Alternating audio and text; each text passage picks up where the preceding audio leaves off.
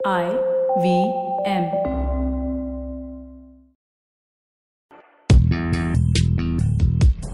पैसा वैसा विद अनुपम गुप्ता में आपका स्वागत है। ये वो शो है जहाँ आपको पैसों की दुनिया से जुड़े सवालों का हल मिलेगा। कहाँ पैसे बचाएँ, कहाँ लगाएँ, कहाँ कमाएँ, बस सवाल पूछिए और जवाब पाइए। अनुपम ये रहा आपके लिए सवाल। हाय अनुपम मेरा नाम अलिका है। आजकल रोज सुनने में आता है कि सेंसेक्स तीस हज़ार पॉइंट्स और निफ्टी नौ हज़ार पॉइंट्स पे है। इन सब चीज़ों का मतलब क्या है?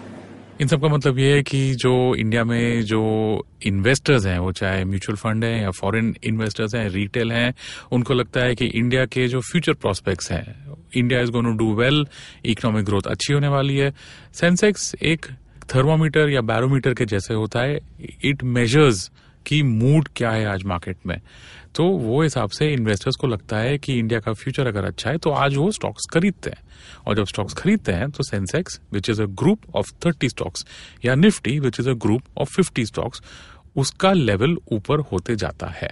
और ये पहली बार हो रहा है जहाँ सेंसेक्स ने थर्टी थाउज़ेंड हिट किया या निफ्टी ने नाइन थाउज़ेंड हिट किया तो इसलिए एक्साइटमेंट थोड़ा ज़्यादा है, मीडिया उसे कवर कर रही है क्योंकि ये फ़र्स्ट टाइम हो रहा है।